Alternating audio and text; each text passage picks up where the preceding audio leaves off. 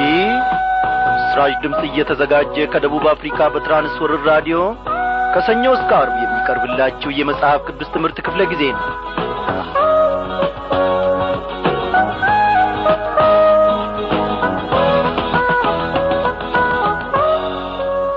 ክብሯን አድማጮቼ እንደምን አመሻችሁ? እግዚአብሔር አምላካችን ለዘላለም ይክበር ይመስገን። በሰላሙ ውስጥ ጠብቆን እንደገና ደግሞ ለዚህች ለተወደደች ምሽት አድርሶናል። እነሆ እንደገና ደግሞ ከቃሉ ማድ እንድንካፈል ሁላችንንም በያለንበት ስፍራ አንድ ላይ ሰብስቦናል። እግዚአብሔር ይክበር ይመስገን። ከቁጥር አላጐደለንም እንግዲህ በያላችሁበት ስፍራ ሆናችሁ ይህንን ዝግጅታችንን ለማድመጥ የቀረባችሁትን ሁሉ ጌታ መንፈስ ቅዱስ በእውነት በታላቅ በረከቱ እንደሚገናኛችሁ እኔ ባለሙሉ ተስፋ ነኝ። እግዚአብሔር በዛሬው ምሽት ክፍለ ጊዜ ጥናታችን ከትንቢተ ሆሴዕ ምዕራፍ አስር ድንቅ ነገሮችን ያስተምረናል። እግዚአብሔር አምላካችን የምንኖርበትንም መንገድ ያሳየናል ሁላችንም ተዘጋጅተን በጌታ ጸጋ ዙፋን ፊት እንቀርባለን ወገኖቼ።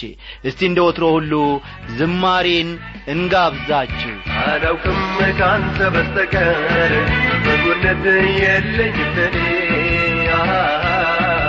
አመልካለሁ ዘላለም የተጠጋኝ ወገኔ። አላውቅም ካንተ በስተቀር በጎነት የለኝም አመልካለሁ ዘላለም የተጠጋኝ ወገኔ።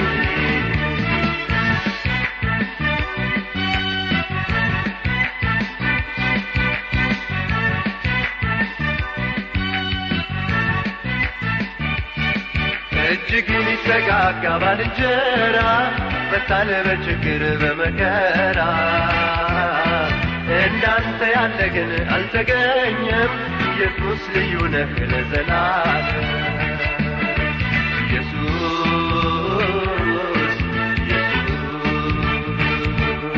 ከምርጫዬ ሁሉ የበላይ ከኔለ በምድር በሰማይ ከምርጫዬ ሁሉ የበላይ ከኔለ በምድር በሰማይ አላውቅም ካንተ በስተቀር በጎነት የለኝም እኔ አመልካለሁ ዘላለም የተጠጋኝ አላውቅም ካንተ በስተቀር በጎነት የለኝም እኔ አመልካለሁ ዘላለም የተጠጋኝ ወገኔ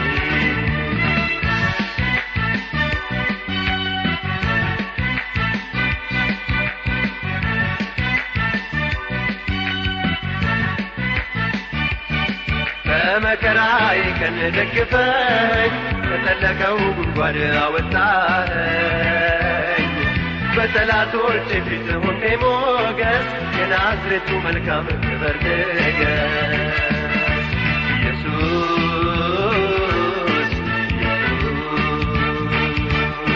ከምርጫዬ ሁሉ የበላይ ከኔ በምድር በሰማይ ከምርጫዬ ሁሉ የበላይ በምድር በሰማይ አላውቅም ካንተ በስተቀር በጎነት የለኝም እኔ አመልካለሁ ዘላለም የተጠጋኝ ወገኔ አላውቅም ካንተ በስተቀር በጎነት የለኝም እኔ አመልካለሁ ዘላለም የተጠጋኝ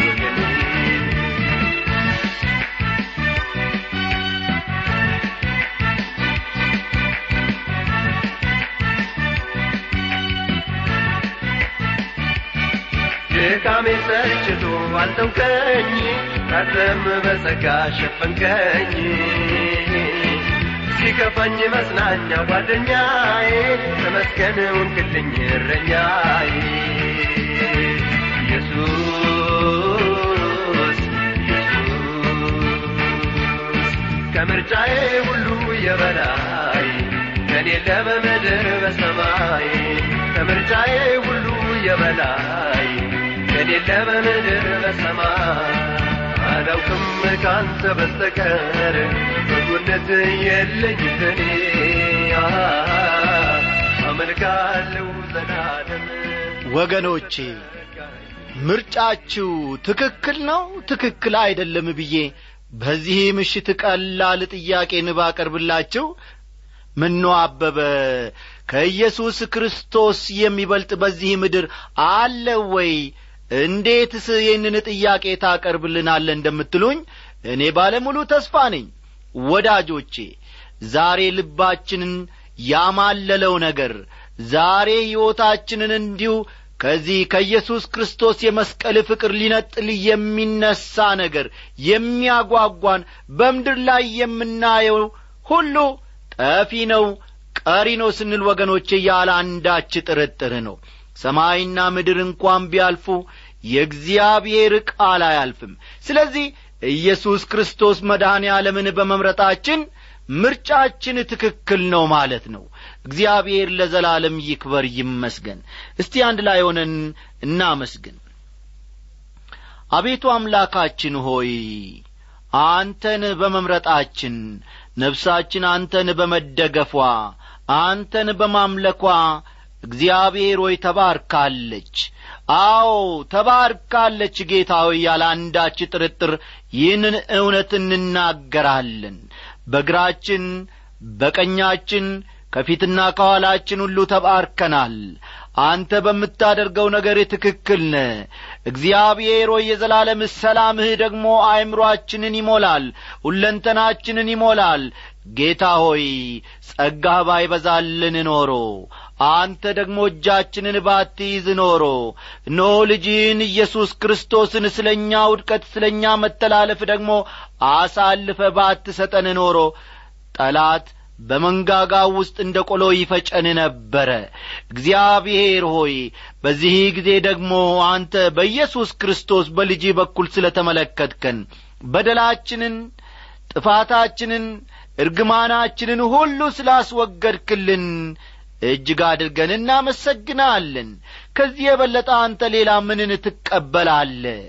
እግዚአብሔር ሆይ የወርቅ ዣንጥላ አትልም ሻማ አትልም ጌታ ሆይ ኮርማ በሬም አትልም ወይፈንና በግንም ጠቦቱንም አንተ አትፈልግም።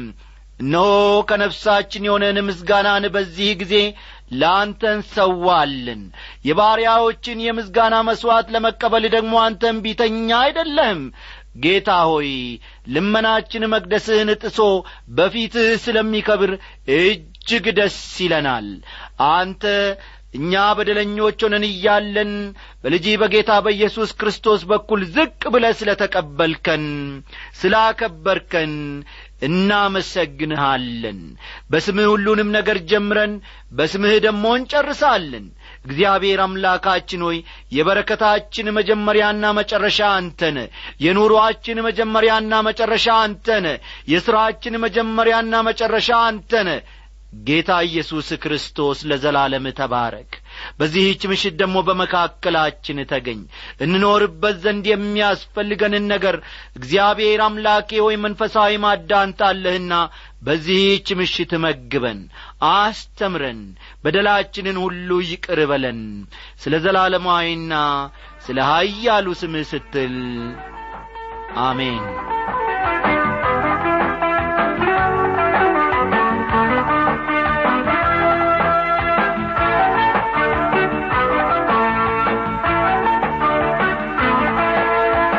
ክቡራን አድማጮቼ እግዚአብሔርን በእውነት እጅግ አድርገን እናመሰግናለን። ምን ጐደለብን እነሆ አንድ ላይ ሰብስቦን ሳንወጣ ሳንወርድ ሳንለፋ ማለቴ ነው። ቃሉን ልኮ ቤታችን ውስጥ ያስተምረናል። ምናልባት አንዳንዶቻችሁ ከድካም የተነሣ ጋደም ብላችሁ ይህንም መልእክት በራዲዮናችሁ የምታዳምጡ ትኖሩ ይሆናል። ወይንም ደግሞ አንዳንዶቻችሁ አንድ ላይ ተሰብስባችሁ ጸጥ ረጋ ብላችሁ ይህንን የእግዚአብሔርን በረከት ለመቀበል ቀርባችሁ ሊሆን ይችላል። እግዚአብሔር እንዳቀራረባችን ይገናኘናል ወገኖቼ ልባችን የተዘጋጀ ይሁን። እግዚአብሔር ግን ሥራውን ያውቅበታል። በዚህ ውጣ በዚህ ግባ አይባልለትም። በዛሬው ምሽት ክፍለ ጊዜ ጥናታችን እንግዲህ የትንቢተ ሆሴ ምዕራፍ አስርን ትምህርት አብረን እንመለከታለን። ባለፈው ክፍለ ጊዜ ጥናታችን እስራኤል ትኩረቷን ብልጽግና ላይ ስለ ማድረጓ ብልጽግና በራሱ ሁሉም ነገር መልካም እንደሆነ የሚያሳይ ጉዳይ እንደሆነ እስራኤል ለማሰብ መሞከሯን እግዚአብሔር ግን ኮብላይ ጊደር እንጂ ሌላ ምንም ማለት እንዳልሆነች ለእስራኤል የቱን ያህል አጠንክሮ እንደ ነገራት እግዚአብሔር በብልጽግና እስራኤልን ባርኳት እንደ ነበረ ይሁን እንጂ ያ ብልጽግና ለመንፈሳዊ ነገር ዐይኖቿን ከማሳወር በቀር ምንም እንዳልጠቀማትና በምርኮኝነት የምትወሰድበት ዋዜማ ላይ መሆኗንም ከቃሉ አንድ በአንድ መመልከታችን የሚታወስ ነው። ዛሬ እንግዲህ ቀደም ብዬ እንደ ነገርኳችሁ ከትንቢተ ሆሴ ምዕራፍ አስር ቁጥር አንድ በመነሳት በጌታ መንፈስ ቅዱስ አስተማሪነት እነሆ አብረን እንቆያለንና መጽሐፍ ቅዱሶቻችሁን ገለጥ ገለጥ አድርጋችሁ ትንቢተ ሆሴ ምዕራፍ አስር ቁጥር አንድን አውጡ። ትንቢተ ሆሴ ምዕራፍ አስር ቁጥር አንድን ተመልከቱ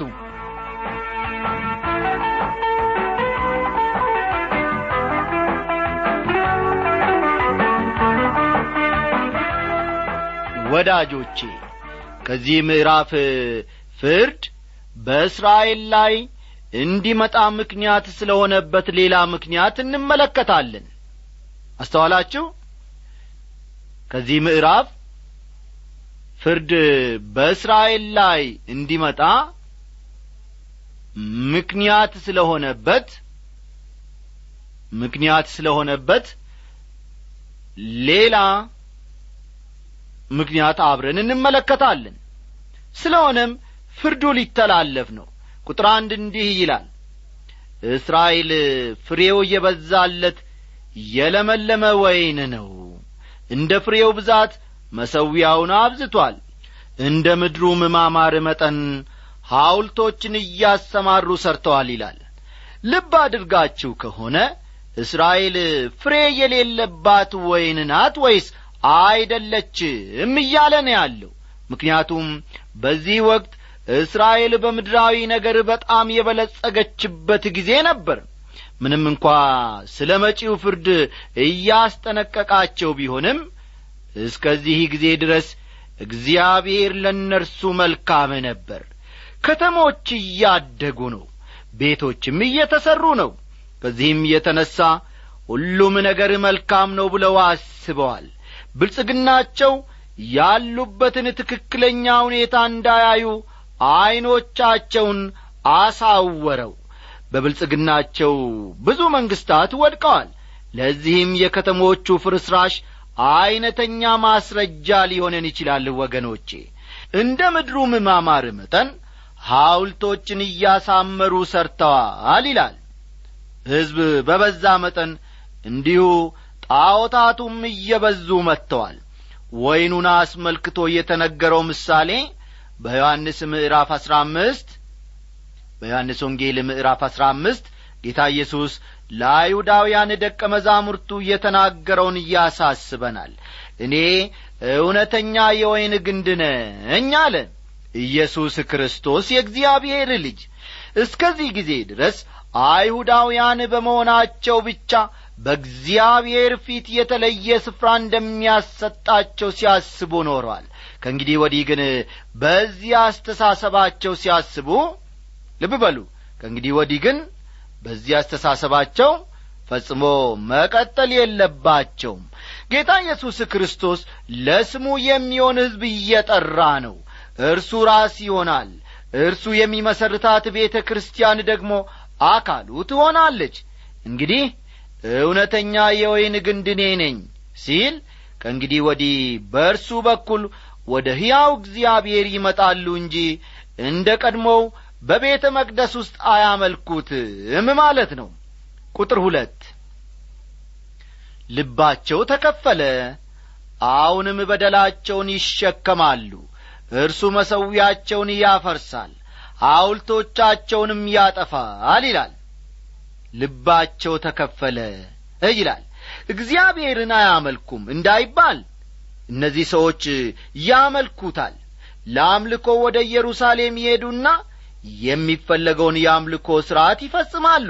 ተመልከቱ እስቲ። ከዚያ ሲመለሱ ግን ለበዓል ማምለኪያ በተሠሩት በወርቅ ጥጃዎቹ ፊት ደግሞ ይሰግዳሉ። እንዴት ያሳዝናል! ልባቸው ተከፍሏል። ዛሬ እግዚአብሔርን ያመልካሉ ነገ ደግሞ በዓልን ያመልካሉ። እኔና እናንተስ የዘወትር ልባችን በኢየሱስ ክርስቶስ የመስቀል ፍቅር ላይ ነው ወይንስ ዛሬና ነገ ከዚያና ከዚያኛው ወይንምና ከዚህና ከዚያኛው ነገር ላይ ተመስርቶአል ያዕቆብ በመልእክቱ የሚነግረንም ስለ እንደዚህ ያለው ሰው ነው። ሁለት ሐሳብ ያለው በመንገዱም የሚወላውል ይላል። ያዕቆብ ምዕራፍ አንድ ቁጥር ስምንትን ተመልከቱ። የብዙ ሰዎች ችግሮቻችን ምንጭ ተመልከቱ። የብዙ ችግሮቻችን ምንጭ ይህ እንደሆነ አስባለሁ። ሕዝብን በማገልገል ላይ ያሉ መሪዎቻችን ዛሬ አንድ ነገር ይነግሩናል። ጥቂት ቆይተው ደግሞ የዚያን የተናገሩትን ነገር ተቃራኒ ነገር ይነግሩናል የተከፈለ ልብ ማለት ይሄ ነው። ወገኖቼ እሁድ ቤተ ክርስቲያን ሄዳችሁ ከሕዝብ ጋር የመልካም ነገር ሁሉ ምንጭ እግዚአብሔር ይባረክ ብላችሁ ትዘምራላችሁ። አይደለም እንዴ? በጣም ጥሩ። ሰኞ ዕለት ደግሞ መስሪያ ቤታችሁ ወይንም በምትሉበት ስፍራ ደስ የማይል ሁኔታ ሲገጥማችሁ ክቡር ስሙን በከንቱ ታነሳላችሁ በእስራኤል ላይ የእግዚአብሔር ፍርድ እንዲመጣ ምክንያት የሆነው ይህ ዐይነቱ የተከፋፈለ ልብ እንደሆነ መዘንጋት የለባችሁም። ወዳጆቼ ሲከፋንም ደስ ሲለንም ሁለት ልብ መያዝ የለብንም። ሲከፋንም ደስ ሲለንም እግዚአብሔርን የሚያመሰግን ልብ በውስጣችን መኖር አለበት እንጂ ከሁኔታዎች መፈራረቅ ጋር ልባችንም እየተፈራረቀ ቡራቡሬ መሆን የለበትም። አንድ ጊዜ አመስጋኝ ሌላ ጊዜ ደግሞ የሚያጉረመርም ልብን በውስጣችን መያዝና ማኖር የለብንም። በርግጥ አዎ ወገኖቼ ሁኔታዎች ሊከፉ ይችላሉ። በሁኔታዎች ውጣ ውረድ ምክንያት እኛም ደግሞ ልንለዋወጥ እንችል ይሆናል። ይሁን እንጂ በማይለዋወጠው በኢየሱስ ክርስቶስ መደገፍ ግን ከሁሉም የበለጠ ብልህነት ነው። ቁጥር ሦስትን ተመልከቱ። አሁንም ንጉሥ የለንም እግዚአብሔርን አልፈራንምና ንጉሥስ ምን ያደርግልናል ይላሉ ሲል ይናገራል። በደቡቡ እስራኤል ያለውን አስተዳደር ብንመለከት ንጉሡ ሕዝቡን መርዳት እንዳልቻለ እናያለን እያሉ ነው ትልቁ ችግራቸው የወርቁን ጥጆች ማምለካቸው አይደለም። አስተውሉ እዚህ ላይ። የእስራኤል ትልቁ ችግራቸው የወርቁን ጥጆች ማምለካቸው አይደለም። የችግራቸው ስረ መሠረት ልባቸው ከእግዚአብሔር ጋር አለመስተካከሉ ነው። ውድ አድማጮቼ ብዙ ጊዜ እኛም እንደዚሁ መንግሥትንና የቤተ ክርስቲያን መሪዎችን መውቀስ ይቀለናል የዘነጋነው ነገር ግን በእኔና በእናንተ ልብ ውስጥ ያለውን ችግር እንደ እግዚአብሔር ፈቃድ ለማስተካከል ሌት ተቀና ለመጣራችን ነው። እንዲህ ይላል የማይረባውን ቃል ይናገራሉ። ቃል ኪዳን በገቡ ጊዜ በሐሰት ይምላሉ። ስለዚህ መርዛምና ሳር በእርሻ ትልም ላይ እንደሚበቅል መክሰፍት ይበቅልባቸዋል ይላል የሰሜናዊው መንግሥት መጨረሻዎቹ ዓመታት በብዙ መልኩ ከዘመናችን ጋር ይመሳሰላል። ብዙ ይናገራሉ። ከተናገሩት አብዛኛው ግን ቁም ነገር የሌለበት ባዶ ገለባ ነው። ከምንጊዜውም ይልቅ በዚህ ዘመን የመናገሪያው ወይም መድረክ ተመቻችቶልናል። አይደለም እንዴ? አዎ ከምን ጊዜውም ይልቅ በዚህ ዘመን የመናገሪያው መድረክ ተመቻችቷል። የመድረኩ መመቻቸትን ያክል ደግሞ ብዙ ማውራትን ለምደናል። አንዳንድ ጊዜ ከመናገር ይልቅ ልብ ከመናገር ይልቅ አለመናገራችን ይሻል ነበር። ያም ሆኖ ግን ሰዎች በጻፉትና በተናገሩት መጠን ጠቀም ያለ ክፍያ ይደረግላቸዋል። ቃል ኪዳን በገቡ ጊዜ በሐሰት ይምላሉ ብዙ ያወራሉ የሚያወሩትን የሰማ ሁሉ ያምናቸዋል። ቃላችንን የምንጠብቅ ወገኖቼ ስንቶቻችን ዛሬ ቃል እንገባለን ነገር ግን ወዲያውኑ ደግሞ እናፈርሰዋለን። ብዙዎች ሕይወታችንን ለጌታ ሰጥተናል ይላሉ። አኗኗራቸው ግን ያው የቀድሞ ነው እንደ ቀድሞ ይስቃሉ እንደ ቀድሞ ይናገራሉ እንደ ቀድሞ ሁሉ ቀልዳቸው ያው ነው። ወገኖቼ ፍሬ የማታገኙበት ገለባ ናቸው። በገነባነው ቃል መሠረት በእግዚአብሔር እንደምንጠየቅ የምናውቅ ስንቶች እንሆን? ስለዚህ መርዛም ሳር በእርሻ ትልም ላይ እንደሚበቅል መክሰፍት ይበቅልባቸዋል ይላል። በሌላ አነጋገር በተከልነው አትክልት የመክሰፍት የፍርድ አረም ይበቅልበታል ማለቱ ነው። ቁጥር አምስትን አለፍ በሉና ተመልከቱ። የሰማርያ ሰዎች ስለ ቤት አዌን እምቦሳ ይፈራሉ ክብሩም ከእርሱ ዘንድ ወጥቶአልና ሕዝቡ ያለክሱለታል የጣዖቱ ካህናትም ባሕዘን ይንተባተባሉ ይላል።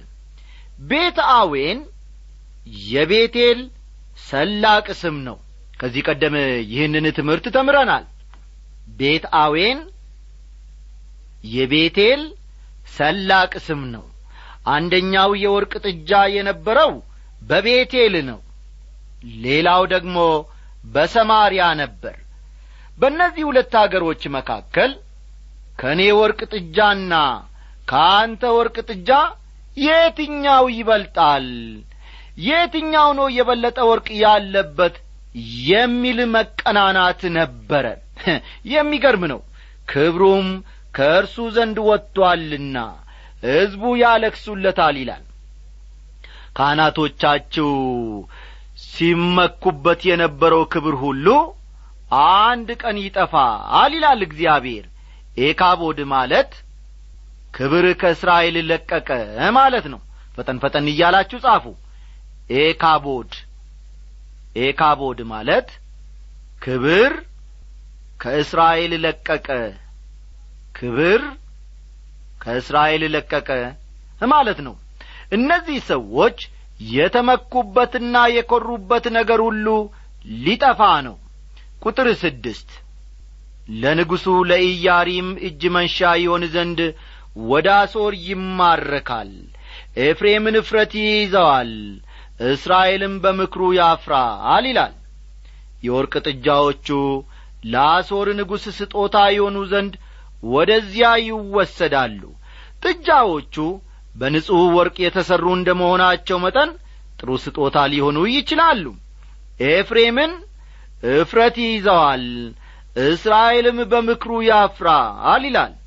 ምክራቸው ሁሉ እንደ ጉም በኖ ይጠፋል። ቁጥር ሰባት ሰማርያ ከንጉሷ ጋር በውኃ ላይ እንዳለ አረፋ ጠፍታለች ይላል። የሰሜኑ መንግሥት ከእስረ መሠረቱ እንደሚነቀል እግዚአብሔር ግልጽ እያደረገ ነው። ክብርና ብልጽግና ሁሉ እንደ አረፋ ይሆናል ማለት ነው። ቁጥር ስምንት የእስራኤል ኀጢአት የሆኑት የአዌን የኰረብታው መስገጃዎች ይፈርሳሉ። እሾውና ሜከላ በመሠዊያዎቻቸው ላይ ይበቅላል ተራሮችንም ክደኑን ኮረብቶችንም ውደቁብን ይሏቸዋል ሲል ይናገራል። ከዚህ ቀደም ብለን እንደ ተመለከት ነው ጣዖቶቻቸውን የሚያመልኩበት በኮረብቶች ላይ ነበር። ስለዚህም ከሚመጣባቸው ፍርድ እንዲያስጥሏቸው ተራሮችን ክደኑን ኮረብቶችንም ውደቁብን ይሏቸዋል። ይህም በታላቁ መከራ ዘመን በድጋሚ እንደሚፈጸም የዮሐንስ ራእይ በምዕራፍ ስድስት ከቁጥር አሥራ አምስት እስከ አሥራ ሰባት ይናገራል። የዮሐንስ ራእይ ምዕራፍ ስድስት ከቁጥር አሥራ አምስት እስከ አሥራ ሰባት ያለውን ተመልከቱ። ቁጥር ዘጠኝ እስራኤል ሆይ ከጊቢያ ዘመን ጀምረ ኀጢአትን ሰርተሃል በዚያ ጸንተዋል በጊቢያ ላይ ሰልፍ አይደርስባቸውምን? ይላል። ምናልባትም ይህ ክፍል በይሁዳ ቁጥር አሥራ ዘጠኝና ሀያ የተጠቀሰውን አሰቃቂ ሁኔታ የሚያመለክት ሊሆን ይችላል። ከእርስ በርስ ጦርነቱ በኋላ እንኳን ቢሆን ከኀጢአታቸው አልተመለሱም። ጊቢያ የርኩሰትና የጭከና መገለጫ እንደሆነች ቀርታለች። ቁጥር አስርና አስራ አንድን ተመልከቱ በፈቀድኩም ጊዜ ገሥጻቸዋለሁ ስለ ሁለቱም ኀጢአታቸው በታሰሩ ጊዜ አሕዛብ ይሰበሰቡባቸዋል። ኤፍሬም ማበራየት እንደ ለመደች ጊደር ነው። እኔ ግን በአንገቱ ውበት እጭንበታለሁ በኤፍሬም ላይ እጠምድበታለሁ። ይሁዳም ያርሳል ያዕቆብም አፈሩን ያለሰልሳል ይላል። ኤፍሬም እህል ማበራየት እንደ ለመደች ጊደር ሆኗል ይላል። በመከር ብዛት መካከል ሆኖ የተገኘውን ምርት ማበራየት እንጂ እርሻን ማረስና ጓልን መከስከስ ግን አይፈልግም።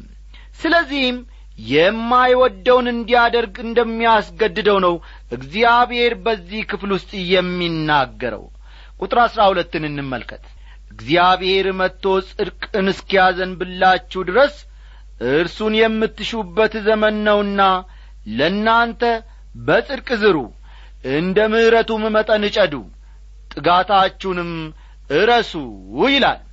ይህ በጣም የተለመደ መጽሐፍ ቅዱሳዊ አሰራር ነው።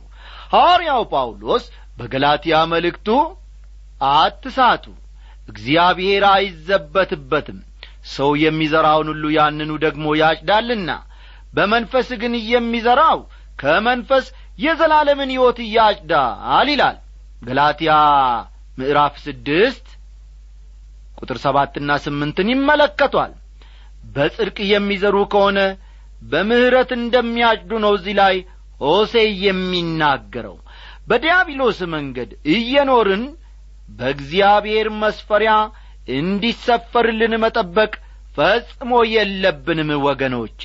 አስተዋላችሁ እኔና እናንተ እግዚአብሔር በማይወደው መንገድ እየተራመድን እየወጣንና እየገባን በእግዚአብሔር መስፈሪያ ደግሞ በረከቱ እንዲሰፈርልን መጠበቅ የለብንም። እግዚአብሔር ስለዚህ ድንቅ ቃሉ ለዘላለም ይክበር ይመስገን።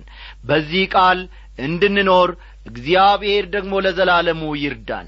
እንግዲህ የዛሬው ትምህርታችን እዚህ ላይ ይጠናቀቃል አስተያየት ወይም ጥያቄ ቢኖራችሁ በአድራሻችን በአሥራ ሦስት ስልሳ ስድስት አዲስ አበባ ብላችሁ ጻፉልን ጸልዩልን።